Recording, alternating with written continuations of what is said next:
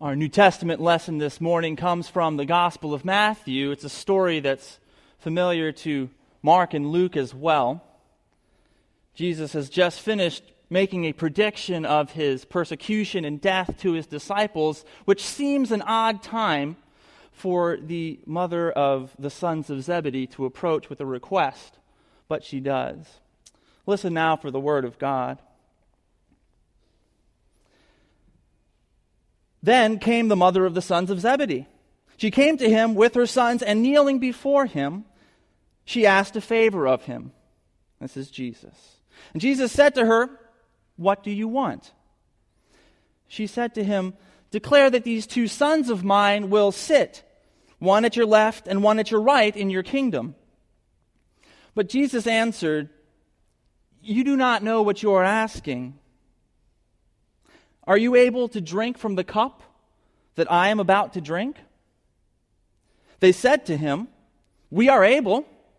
He said to them, "You will indeed drink from my cup, but to sit at my right and my left hand, this is not mine to grant, but it is for those whom it has been prepared for by my Father." Now when the 10 heard about this, they were angry with the two brothers. But Jesus called to them and said, "You know that the rulers of the Gentiles lord it over them, and their great ones are tyrants over them. It will not be so among you. But whoever wishes to be great among you will serve you. And whoever wishes to be first among you will be like your slave. Just as the Son of Man came, not to be served, but to be a servant, and to give his life as a ransom for many." This is the word of the Lord. Let us pray. O God, may the words of my mouth and the meditations of all of our hearts be acceptable unto you, our rock and our redeemer.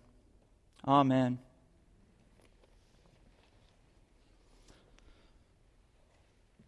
This morning, I want to tell you about the greatest thing ever.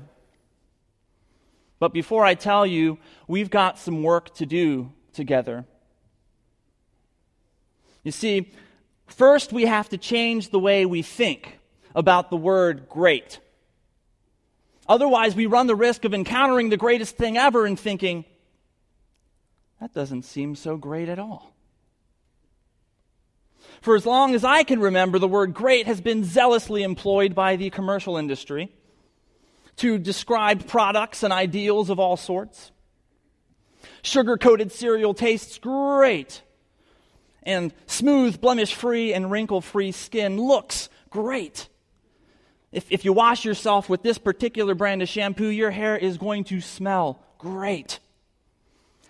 And somehow, the commercials claim that Bud Light is a great-tasting beer. No comment.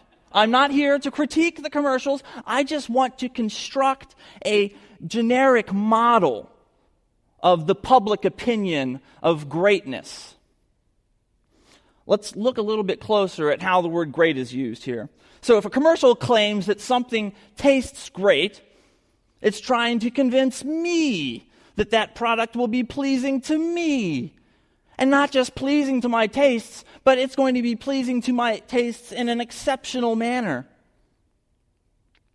If a commercial promises great-looking skin or great-smelling hair, it's attempting to instill in me a confidence about my appearance and my hygiene, should I choose to use this particular product. If an advertisement flaunts a great deal, it's attempting to make me feel good about how I choose to use my money. The bottom line, the word great is often used to try and make me feel something. And that something is the selfish lust for my own personal betterment. Now here's the nuance. Greatness implies an above-averageness, Therefore, in order for something to be great, we have to presume an average that greatness can surpass. So this is where the word great, as it's currently understood, becomes a problem for our physical, emotional, spiritual health. When an advertisement promises us greatness, an association with a particular product, the primary purpose is not to sell us that product. It's to sell us the notion that we aren't good enough yet. See, whatever they're telling us is that you could be great if you eat this and you drink this and you wash with this and you dress like this. Whatever this is, it's only secondary to the commercial's function of trying to make us feel inadequate, like we're lacking something. We become the blah, the boring, the average, upon whose back the commercial industry climbs. And once we allow ourselves to be sold on the notion that we aren't good enough, we can be sold just about anything, even greatness. And that's the definition of great that we must free ourselves from. But we don't do it alone. Scripture is one of our greatest allies in this task. And to a world burdened by this greatness-led quest for self-aggrandizement, today's gospel lesson is truly good news. We're reminded that the selfish lust for greatness isn't a new concept to be struggled with. There's a worldly understanding of greatness in the disciples' minds when they begin to bicker over the request that the sons of Zebedee be given seats of honor in the coming kingdom. Well, Jesus, recognizing that his disciples are looking at greatness the wrong way, he attempts to help them see more clearly what greatness truly is. You could see that Jesus is attempting to correct their vision. This is an illusion that Matthew hammers home by following this encounter between Jesus and his disciples with a short encounter between Jesus and two blind men whose sight Jesus restores. You know, Jesus says to his disciples, that the rulers of the Gentiles lord it over them, and their great ones are tyrants over them. Now, if he could have, I think Jesus might have whipped out a copy of Yertle the Turtle here and flipped through a couple of pages, looked up at the disciples and said, "Hear what Dr. Seuss has to say." "I'm ruler," said Yertle, "of all that I see, but I don't see enough. That's the trouble with me. With this stone for a throne, I look down on my pond, but I cannot look down on the places beyond. This throne that I sit on is too low down. I ought to be higher," he said with a frown. "If I could sit high, how much greater I'd be. What a king. I'd be ruler of all that I see." And Jesus would have closed the book, gently shaking his head as he laughed benignly, said to his disciples, "What a yertly notion of greatness you have." Perhaps we too, like the disciples, have a yertly definition of greatness floating around in our heads, wherein greatness dangles above us like a carrot on a string, subjecting us to feeling perpetually deficient. "This is not the way greatness will be with you," Jesus says. Listen to Jesus' words from Matthew's gospel again.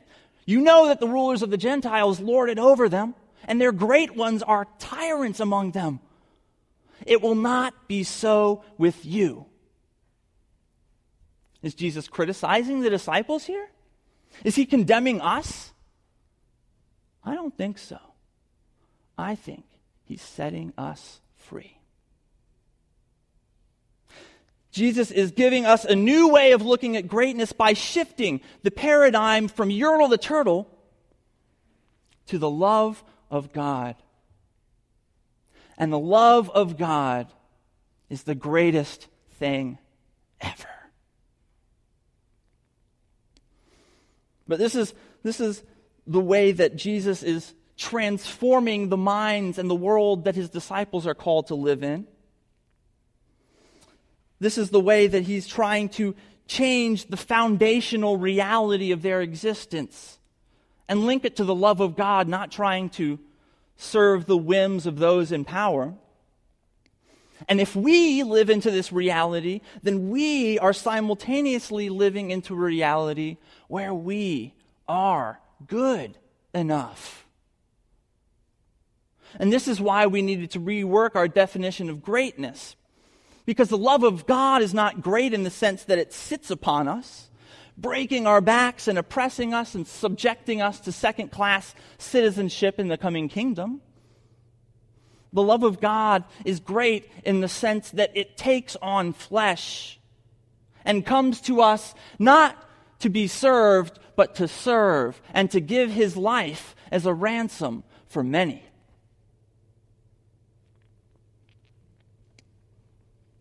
God loves you.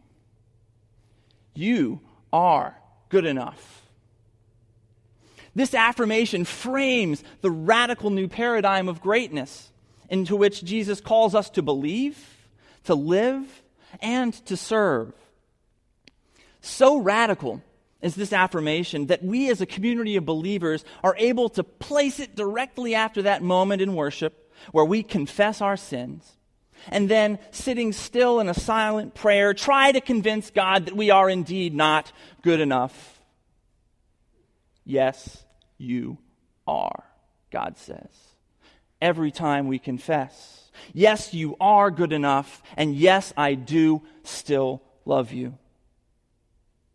There is no thwarting this greatness. Now, when Jesus begins to tell his disciples, whoever wishes to be great among you,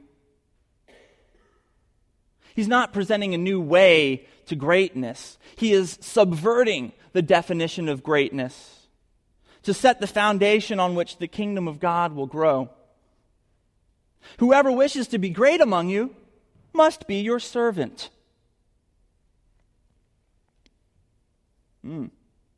This is going to be impossible to achieve if our motivation for service is, I must serve in order to be good enough in God's eyes. Because this subjects our service to a selfish aim and enslaves us in a definition of greatness where we aren't good enough yet. The type of service to which Jesus calls us is a response to the gift of God in Jesus' own life and death and resurrection, by which we are made good enough. Our greatness is the result of God's gift to us. So no longer it's the result of personal promotion and achievement. In shifting the paradigm of greatness to the love of God, Jesus also shifts the motivation of our service to one another.